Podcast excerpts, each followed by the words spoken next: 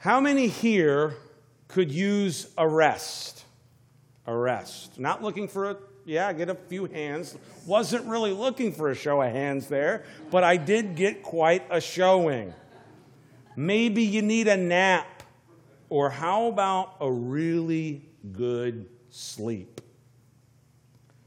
I don't know if there's anything, any, really anything like the rest after a really good, hard day's work, or perhaps a week of work. Now, as you know, I'm a pastor, but I also sell mattresses. So, one way or the other, I'm trying to bring people to a good rest. Amen? Amen? One way or the other, I want to help you find rest. And go ahead and throw that picture up there for me. Yeah. Yeah, okay? So, I'm um, one way or the other. I'm trying to help you out. A good night's sleep is something that is pivotal for the body, the mind, and the soul, all functioning at its peak performance. According to research on sleep and rest, an adult needs anywhere from seven to nine hours of sleep. People may not know or recognize it, but when deprived of sufficient sleep, you begin to operate at a less than optimal performance. Why? When you're awake, a chemical called adenosine builds up in your blood, and when you sleep, your body breaks it down. When you skimp on sleep, and the adenosine builds up in your bloodstream, making you more and more desperate to nod off, to take a snooze. It affects things like sharpness, reaction time, and you're overall slower than when at optimal rest. You're operating in what is called, I learned a new term this week sleep debt. Sleep debt. Did you know of such a thing called sleep debt? Yes, some of you are amening or whatever. Just like a credit card debt or a mortgage debt, sleep debt eventually has to be repaid. And the more you add to it, the bigger your balance. There's really something to God's design for the body and the mind where an optimal amount of sleep is required and needed. Also, I think you can add to that that there's something to God's plan of the week, how he laid out the week of six days and a rest, six days and a rest. And there's people that have put in a lot of research in this particular area. And much of the research that has been done in this area concerning rest and considering, concerning the work week have come to agree with this concept of six days and a rest. I found a very successful guy who's a business guy. He had a business that was actually international, so he dealt with international business clients and you know you're dealing with people all, all across the earth so across you know the different time zones and things and this guy actually tried to come up with a whole new schedule for himself. He came up with what he called a seven day work week. A seven day work week, yeah. He hypothesized that he would be more efficient, less distracted, and rested because he had planned in longer break times into his seven day work week. After trying it for a while, he gave up on it. Some of the reasons were practical reasons, like other people were off while he was trying to work, and that didn't kind of work, and that was a distraction. One of the reasons jumped up at me. He said, I burned out, even with a lot of breaks. I wanted every day to be exactly the same, so I worked each day and rested each day. I went to the gym every day. I adjusted my workout so this would be sustainable. I found that even with a gym routine of just a few exercises in different muscle groups, I felt I couldn't get adequate overall renewal just in a single day period. I worked out for 15 days straight and in the end strained a muscle and had to take almost a week off. Similarly, I found it interesting to observe how my passion towards the work I was doing adjusted. To begin with, I was excited during the first week, and even at the weekend, I enjoyed working. The hardest aspect I found was to stop myself working so much during the week that I could be fully rested and keep working at the weekend. Overall, I feel like the seven day work week failed because of a lack of an extended period of renewal. Well, this is a, just a this is a guy that just did his own experiment. There seems to be really something to this concept that God laid out here in Genesis, this foundation of the week of six days working and a rest, a day of rest. And people will discover it one way or the other, whether they do their own experiment, whether they try to burn themselves out in whatever way that they discover to do that, but they will discover sooner or later, you will discover that God has, there's something to God's design. I mean, He's an awesome designer. Can we agree on that? Amen? God created the calendar based on a heptadic structure. You say, a heptadic structure, what's that? Heptadic is just a fancy word for seven. It's a, it's a structure of seven. And it's just built and permeates through everything that God has done. This structure of seven. God's plan is set up on sevens, a seven day week, a week of years, which is seven years. So you'd have a week of years called uh, a week, and they'd call that a seven. And then there is even a prophecy in Daniel that is re- referred to as the 70 sevens, and that is 70 of these seven year weeks, totaling 490 years. And so, this prophecy that dealt with the the, God's work with the people of Israel would be for this 77s period or 490 years. Even when Jesus was asked about forgiving your neighbor, his answer was tied to sevens. You know, the, the disciples asked, Well, how many times should I forgive my neighbor? One of them threw out a number thinking, Well, certainly this will do it, right? Seven times, Lord, seven times? And Jesus said, No, 70 times seven, right? Which I'm still looking for. I think there's something to the work of God's plan with Israel and this whole idea of the forgiveness and the whole plan. I'm still kind of researching that in my own little wheel spinning, okay? But anyway, 70 times 7 is if to say, keep forgiving and it will be a perfect amount of forgiveness. Amen? Just keep on forgiving your neighbor and it's going to be a perfect amount of forgiveness. So God laid a foundation for rest even into the very fabric of creation. Tonight we're going to look at day seven, day seven of creation, and the foundation of rest.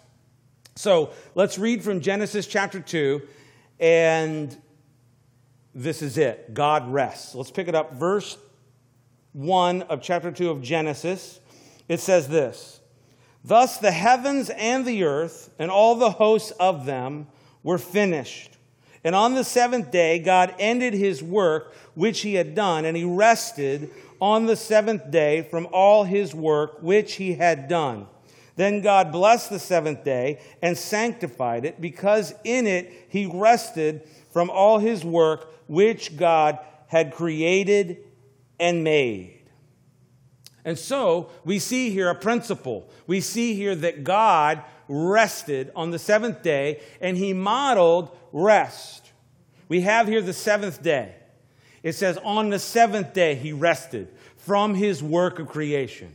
The text here says that the heavens and the earth and all the hosts of them were finished we're complete. We're done. He got to the end of it. It was very good on the sixth day, and he was totally done. He was complete. It was finished. It was perfection. It was right. It was very good.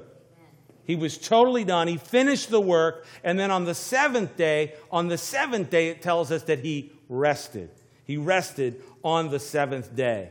Now, this word for seventh day really is a word that you're familiar with. It's it's the word in Hebrew, Shabbat, is how we would pronounce it in kind of a, a tra- an English transliteration of the Hebrew, but it's really Shabbat.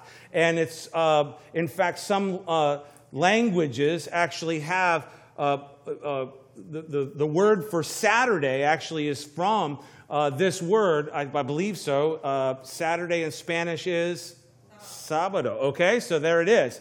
It's the seventh day, and it's Saturday, and it's the Shabbat. Okay, so this is the idea, and in it, God put this principle that that he rested on the seventh day because he had finished all the work. He finished the work in six days, and it is declared finished on the seventh. Finished on the seventh. And that is why seven becomes uh, the number of completion.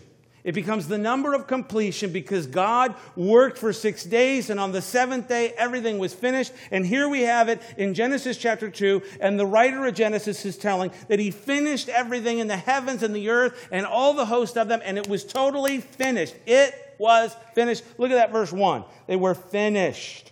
Finished. And so seven becomes the number of completion, it becomes the number of perfection.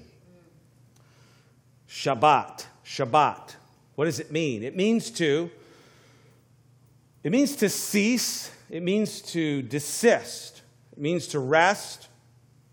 To cease, desist, to rest from labor, to cause to cease, to put an end to.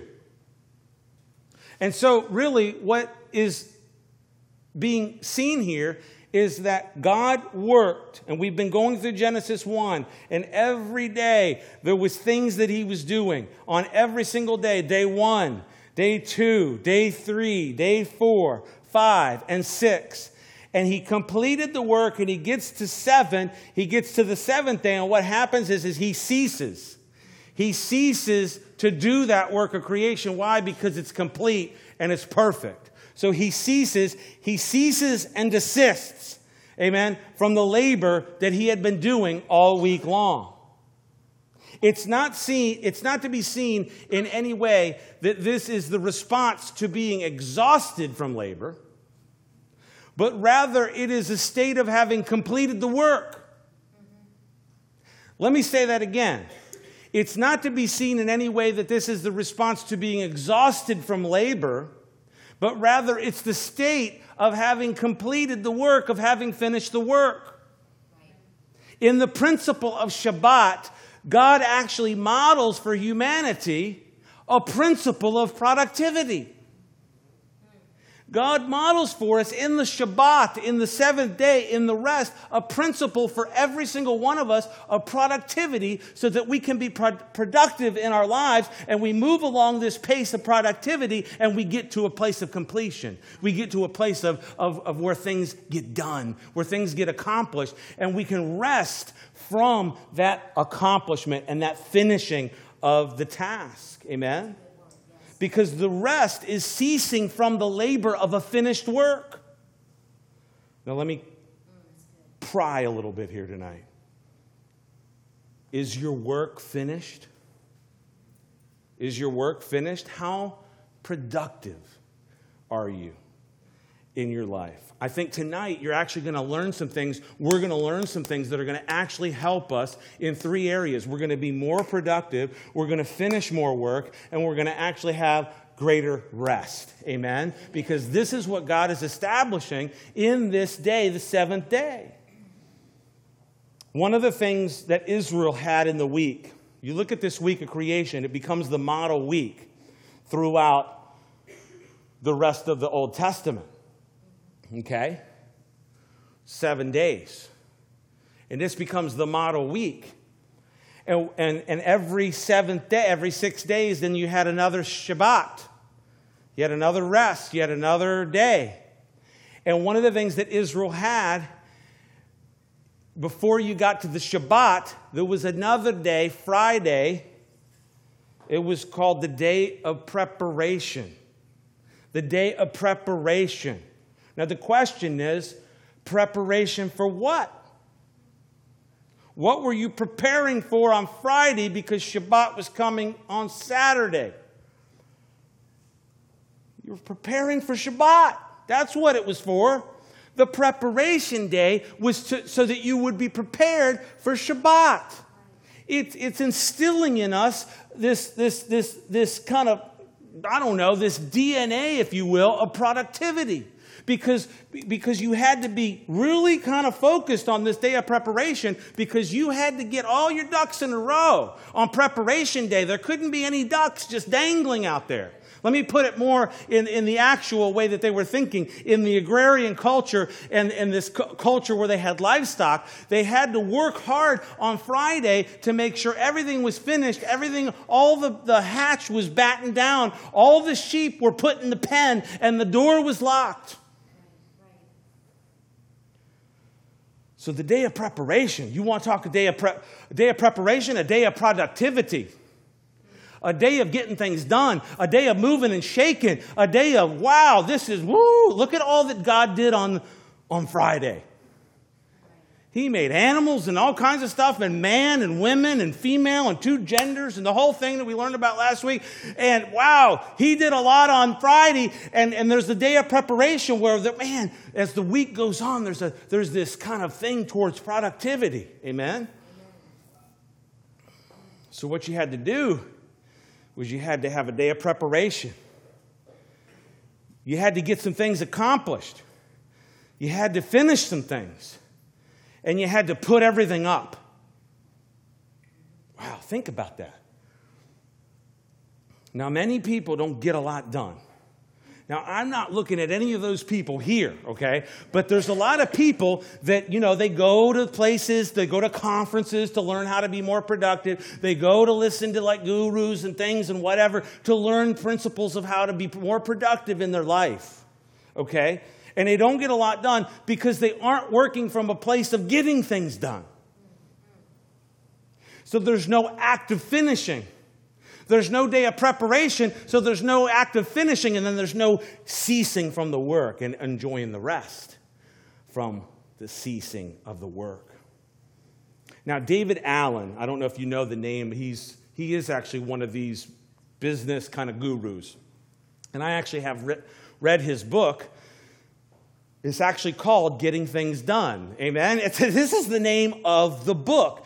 And one of the principles that David Allen advocates that propels you towards productivity is this. And I'll have it up on the screen. He says this End each day with a clean desk. End each day with a clean desk.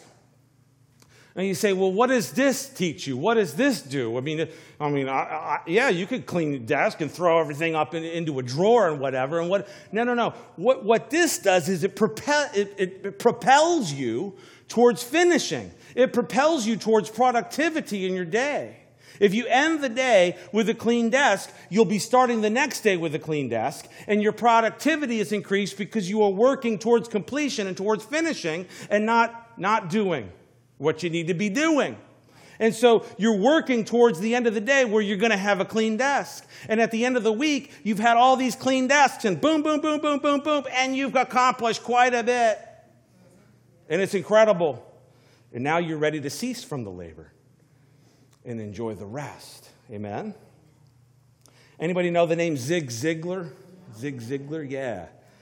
Zig Ziglar, Christian man he was a sales and motivation pro in a class of his own. He proposed a thought experiment. Zig said this Suppose I told you that I was going to take anyone here on a luxury Mediterranean cruise. Now, the ship is leaving Tuesday morning at 7 a.m. That's when the ship is leaving. Now, I'm going to pay the way. I'm going to pay your fare. It's going to be a glorious trip. I mean, you haven't seen food like this. We're going to hit all the sites, uh, uh, you know, the south of France and Italy and Greece and Turkey and Cyprus and all. You know, we're, you're, you never, this is going to be a glorious cruise. But it's leaving on Tuesday at 7 a.m.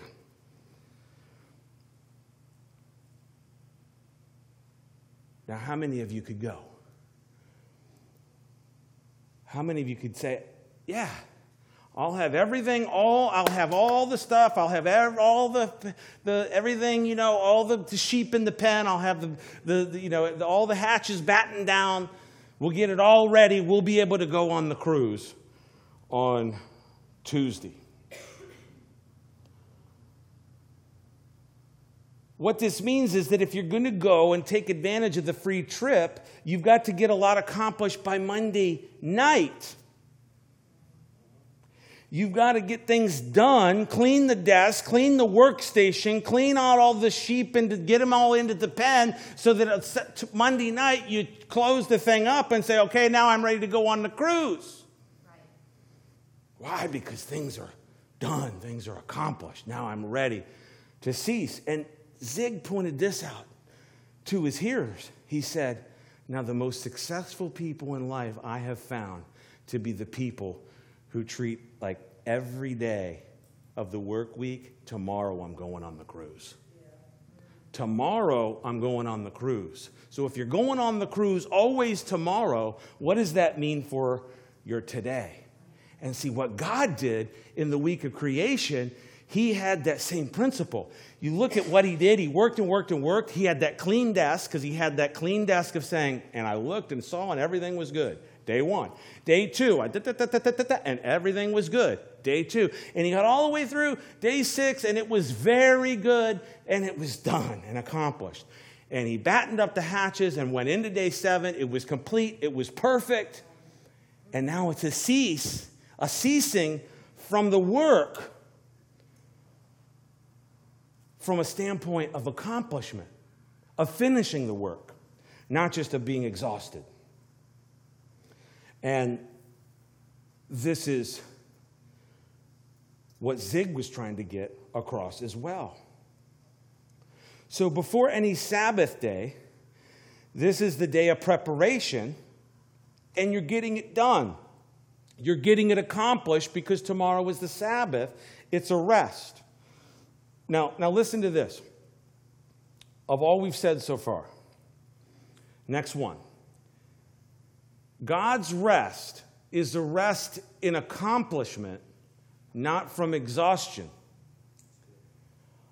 God's rest is a rest from accomplishment, not from exhaustion. And this is a fundamental difference that we need to see. And this is what God modeled for us. So you had the weekly Sabbath. You had the weekly Sabbath in Israel, right? I mean, you know, we have this saying, you know, there's people people want to get, you know, they want to be pastors and stuff and they want to preach every week and everything, right? They want to, you know, I want to preach and I want to preach every week. Okay, yeah, guess what? The weekends come around real regular. There's this regularity to the weekend, and it comes, and you cannot stop it. It's like a freight train, it's headed forward. And uh, you got to be ready. Amen? So, not only did you have the Sabbath once a week, but you also had the Sabbaths of the feast days. So, if you look at Leviticus and you look at all the feasts that God gave to Israel, not only was the once a week Sabbath, but every one of the feast days was also a Sabbath. So if you counted up all the Sabbath days, all the weeks of feasts, you know, the Feast of Unleavened Bread, the Feast of First Fruits, of Passover, uh, you know, Pentecost, uh, Atonement, and Tabernacles, I mean, you count them all up. I mean, it, there's a lot of days plus the weekly one. So there's a lot of Sabbaths. There's a lot of Sabbaths. There's a lot of, you know, ceasing from work, a lot of ceasing from, you know, ceasing and desisting from the accomplished work, right? Why do you think there's such a work ethic, ingenuity, and productivity of the Jewish people? Can you say that, Charles? Yes. Look at the Jewish people historically. There was a level of ingenuity and productivity and accomplishing things and doing things in this world, building things and establishing things. You can pretty much go into any area in the country and go down to the richest areas, and pretty much it'll be a Jewish area. Why? Just because God loves them, loves the people, you know? yes, He does love all people. He loves you. He loves you. But there's a, there's a principle at work. that if there's all kinds of stuff, and I think now some of the some of the Jews aren't practicing Jews, they're not practicing all these Sabbaths. But I think there's this work ethic and ingenuity that came and stemmed from all this that is just literally ingrained into the culture, into the people. I, I, I, truly believe it. You can disagree with me or whatever. We can have a talk after the service. We'll have some coffee, and you'll say, No, Pastor Charles, I don't agree with that, and whatever. Why did you say that? I, I, I think what I'm saying, I'm on, I'm on some pretty good ground here. And I think we can learn something from this principle of Sabbath in this. The principle, this principle is, has been ingrained in their people for thousands of years. For thousands of years. Wow.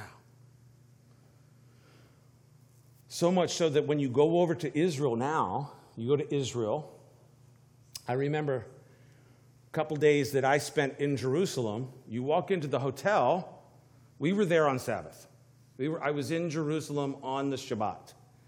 In the hotel, they have what's called a Shabbat elevator. It has no buttons.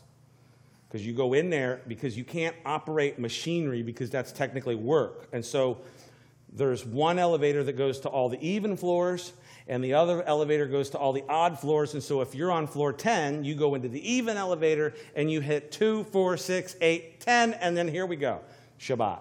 Because you're not operating a machinery. Technically, you're, you're literally igniting a fire electrically. So this, you have to think through like what the way that they think about it, okay? It's very interesting.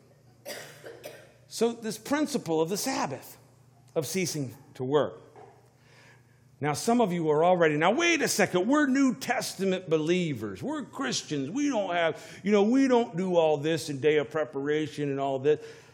I'm getting to the New Testament, okay? We're laying a foundation here, amen? When you go into the New Testament, what does the New Testament have to, to say about the Shabbat, about the rest? The writer of Hebrews, when you get into the book of Hebrews, the writer of Hebrews talks about a rest, a Sabbath, a ceasing from work. A Sabbath, he says it's a rest that remains.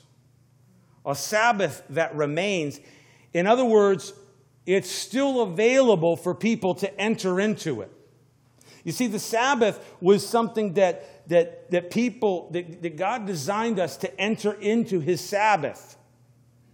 When you look at it from a standpoint of the week of creation, man was created on day six, kind of in the afternoon, if you kind of do the 24 hour day thing.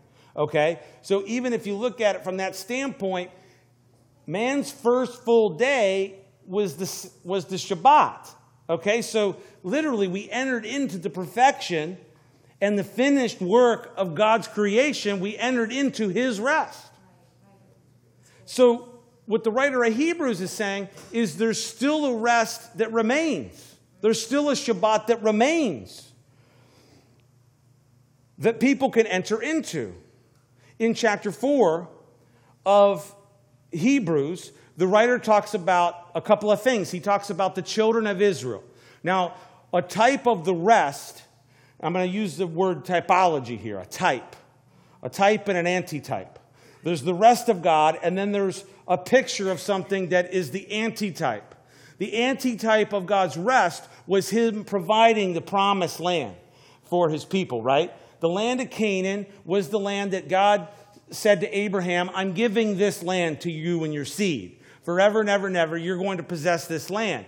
And so, bringing the people out of Egypt and bringing them up to the very precipice, the, the very doorstep to enter into the land, he wanted them to enter into his rest that he had prepared for them. It was the land flowing with milk and honey. They were going to be taken care of. They were going to live in homes that they didn't build. They were going to feed from, from vines and things that they did not plant. They were going to enter into the absolute rest and provision of God. And what happened when Moses took the people that had just walked out of Egypt with the plunder of Egypt. They had just walked through the Red Sea. They walked right up to the doorstep of the land, of the promised land at uh, uh, Beersheba, I believe. Uh, correct me where I'm wrong here.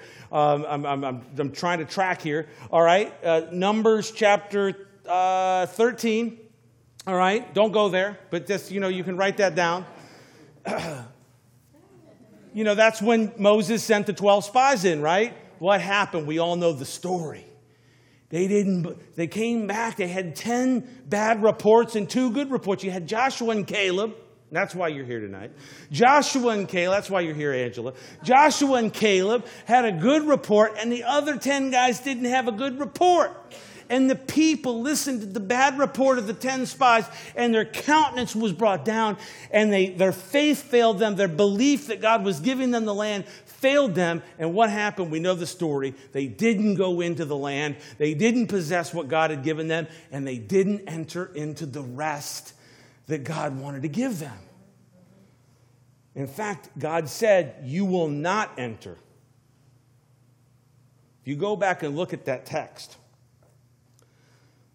after they had just rebelled and didn't listen and didn't obey, they said, Oh, Moses delivered the verdict from God. You're not going to enter. Okay, and that's not how God said it. He said it with a smile. You are not going to enter the promised land. You did not believe that I was giving you the land. They said, Oh, no, no, no, we'll go. We'll go now. It was like a typical kid, right? Typical kid, you know, no, the punishment's going to come. Oh, no, we'll go now. We'll go now, God. No, you shall not enter. You're not going to enter. In fact, he does get pretty graphic. He says, you, you will, Your carcass, you will, will fall over and die. Your carcass will fall over in the desert. It was their kids, it was their children, it was that second generation that went on into the land and possessed the land. And of course, they had to go across the river, set their feet in the river, and walk over and put their feet down on that land and possess that land that God gave them. Now you fast forward to the Psalms, and now the writer of Psalms is saying that there's still a rest that's available. Now, wait a second, they already came into the land. You're telling me that there's still a rest available? The, the, the psalmist prophetically, and the writer of Hebrews, this is the argument that he's making in Hebrews 4, that there's still this rest that's available to the person, and the writer of Psalms is saying, yes, there's still a rest. They didn't enter in. The second generation did enter in, but now we're several hundred years later, and there's still a rest. Prophetically speaking about a rest that is still available, that still remains, that every single person that will believe upon Christ, that will believe upon God, can enter into. Can enter into the rest. Hebrews 4, verse 1, it says this Therefore, since a promise remains of entering his rest, let us fear lest any of you seem to have come short of it. They did not enter the rest of the Lord, but yet there's still a rest that remains. Entering the rest of the Lord is entering into and enjoying the finished work of God. So God finished his work, but through unbelief, people did not enter into God's rest. This is what prevents people from entering into the rest of the Lord unbelief.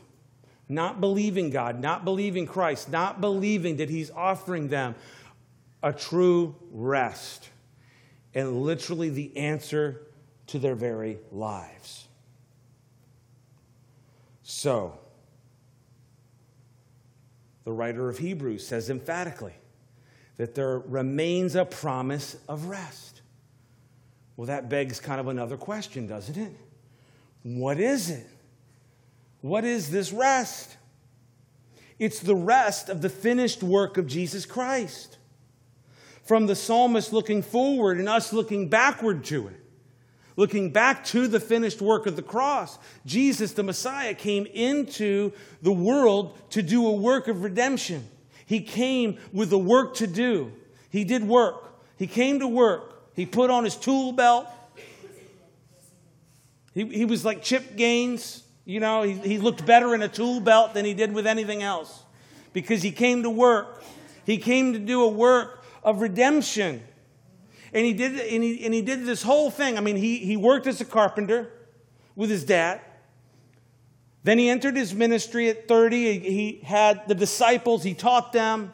And then he told them, I've got to go to Jerusalem. I'm going to be handed over. I'm going to lay my life down. I, am going to lay my life down. I'm going to pick it back up again. And from the cross, when this was all at the culmination of being accomplished, We have the record of it in John chapter 19, verse 30. I'll have it on the screen for you in the ESV. It says this When Jesus had received the sour wine, he said, It is finished. And he bowed his head and he gave up his spirit. It is finished, it's accomplished. I think now that we've read from Genesis chapter 2 tonight, I think you can just allow some of those bells to be ringing right now in your brains. Because we just read about how God finished the work of creation. He, he worked on the heavens and the earth and all the hosts of them, and it was finished. And now Jesus, the Son, had come into the world to do a perfect work. And as he hung on the cross and about to give up his spirit, he said, It is finished. In this statement, Jesus finished the work of redemption, He completed it. Wow. He completed your salvation. He completed every single thing that needed to be done. He did all of the work. He said from the cross, It is finished. It is accomplished. I actually like in the Passion how they did the subtitles and said, It is accomplished, because I think that really conveys the sense of what Jesus is saying. It is accomplished. It didn't just kind of peter out and come to an end. No, I, I accomplished this. I accomplished this. I finished the work. Amen. And this is what the writer of Hebrews says in the first chapter of Hebrews. And this is actually a verse that we read last week in our discussion on the image of God. Go to that one, Christian. Hebrews 1, verse 3. It says this, speaking of Jesus, who being the, the brightness of his glory and the express image of his person, remember that? The character of his person and upholding all things by the word of his power, when he had by himself purged our sins, he sat down at the right hand of the majesty on high. So, what is the, what is the, uh, the writer here, and who was it? We don't know. Some say Paul. I think it was Paul. I don't know, but we'll know someday, right? But it, whoever it was, he's telling us what Jesus accomplished. That he came as the express image of, of the Godhead. He came as the express image, the perfect imager of the Godhead. And he came to this world and he laid his life down and he did the work. He purged our sins. And after he accomplished that, it says he sat down at the right hand of the majesty on high. Okay, now how much time do we have left? We're going to get to preaching here. So picture this. Picture this with me. Jesus came to earth to do a work, a work of redemption. And when he completed it, when it was finished, when he got to that point where it was fully done, what did he do? He sat down at the right hand of majesty on high. The seating of Jesus here should be seen to be parallel to God's resting from his finished work of creation in our text in Genesis 2. So in Genesis 2, God rests from the finished work of creation. In Hebrews 1, Christ rests from the finished work of redemption. Amen? Now, another interesting thought, another interesting thing to consider with all this is the tabernacle. The tabernacle in the Old Testament, which pictures, it pictures two things. It pictures, it's a, it's a copy of heaven, and it's a perfect copy. It's a, it speaks to us of Christ. It speaks to us of who he is, what his character, character is, and what his work is. When you look at the tabernacle, okay? Now, the writer of Hebrews, if you read the book of Hebrews, I'll give you a quick summary of the book of Hebrews here in like 15 seconds.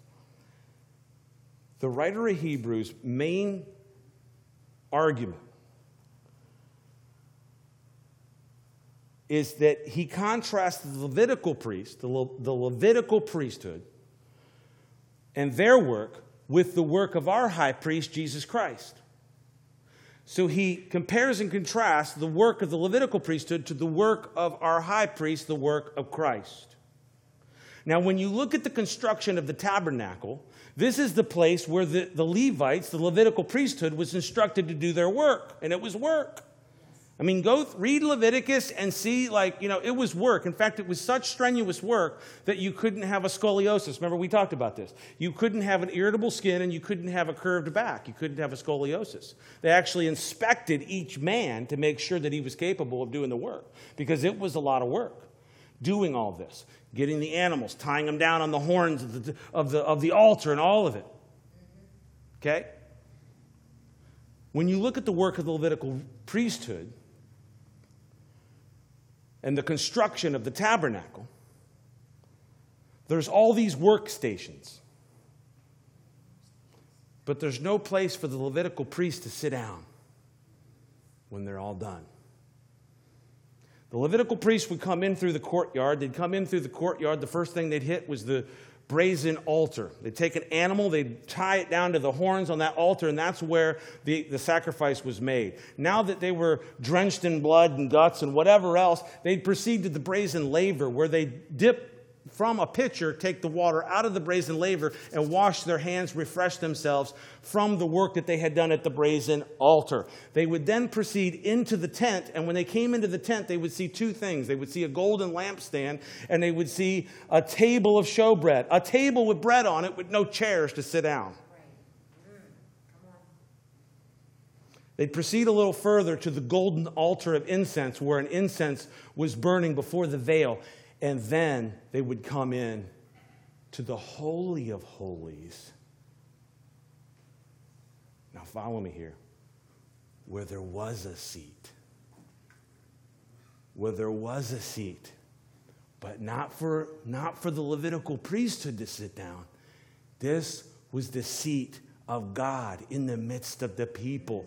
This was the seat. This was the mercy seat. It pictures the Ark of the Covenant is literally the lid on it is the, called the mercy seat. This was the throne of God in the midst of Israel. And this was the place, not where the Levitical priesthood would sit down, but this pictured the throne of God literally in heaven that the writer of Hebrews is telling us that now he entered into heaven. If you read all of Hebrews, he entered into heaven through the Holy of Holies with his very own precious blood. And he did that work on the actual mercy seat, the actual throne room of heaven. And he sat down after he accomplished the work. He had a seat on the mercy seat. And now we have the, the boldness and the access to boldly approach right into the very throne room of God because Jesus sat down at the majesty on high.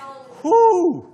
Now, let me just tell you, that is, that's a grand slam right there. Amen? that is a grand slam.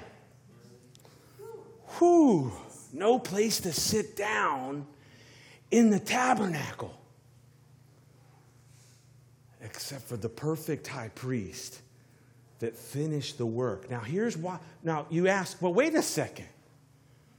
Wait a second. If you're an inquisitive person like me, you've already asked this question. Why wasn't there a seat for the priests? They could have used it. They would have been tired by the time they got up there to the veil. You know? Because their work continued, it was never done. The writer of Hebrews says that when Jesus made the sacrifice for sins once and for all, he sat down. In fact, I believe I have that verse. Hebrews 10 Verse 12. But this man, speaking of Jesus, after he had offered one sacrifice for sins forever, sat down at the right hand of God. So he offered one sacrifice. Here, think of the, think of the Levitical priesthood. Every day making the sacrifices. Every year, every month, every year, year after year, after year, after year, after year, for all those years. And Jesus comes. And after he'd offered one sacrifice for sins, he sat down. He sat down at the right hand of the Father. Now, what we have is a seated Christ. A seated Christ. Why? Because the work has been done, the work has been accomplished. He's seated. And here's the invitation. Here is the invitation come and sit with me. Come and sit with me. Read Revelation chapter 3, verse 21. To him who overcomes, I will give him the right to sit with me on my throne as I sat down at my Father's throne. Jesus said this in Matthew 11, 28. You'll see it on the screen. Come to me, all you who labor and are heavy laden, and I will give you rest. So, you who are out there, have you entered into his rest? Have you entered into the rest of the Lord? Some might say, No, I haven't entered the rest of the Lord. I haven't done it. Well, you need to. Amen? You need to get that done. That's one thing that you need to accomplish. In fact, I'd say that that's so important, I'd put that at the top of the to do list. Amen? Give your life to Christ. Enter into the, re- the rest of the Lord. You receive Christ, and in receiving Him, His finished work of redemption is appropriated to your life, and you enter the rest of the Lord through believing and trusting in Him. And then what happens? After that, I've entered into the rest. I've entered into the rest of the Lord. Now what happens for the believer? Well, the Apostle Paul tells us in Ephesians chapter 2, beginning at verse 4. But God, who is rich in mercy, because of his great love with which he loved us, verse 5. Even when we were dead in trespasses, made us alive together with Christ. By grace you have been saved, and raised us up together, and here it is, and made us sit together in heavenly places in Christ Jesus. Amen? Amen. So, what is it that Christ, when you've entered into Christ, when you've entered into a relationship with Christ, you've entered into the rest of Christ. You've entered into the rest of the Lord. And He accomplished everything for you and your salvation perfectly on the cross. He said, It's finished. And when He accomplished it, He sat down on the throne and He invites you to come and, and for your burden to be lifted, the burden of your sin, the burden of your life. This goes to every ounce and every core of your life physically, spiritually, emotionally, down to the depths of your soul, because you give your life to Christ. He takes care of you physically, He takes care of you emotionally. He's your counselor, He's your Lord, He's your Savior, He's your leader, He's your shepherd. He leads you beside still waters. He's done everything for you. He's going to take care of you from all the way through to that you breathe your dying breath. And when you are no longer present in this body, you're going to be very present with the Lord. Amen. Amen. Woo! Somebody, somebody do some preaching.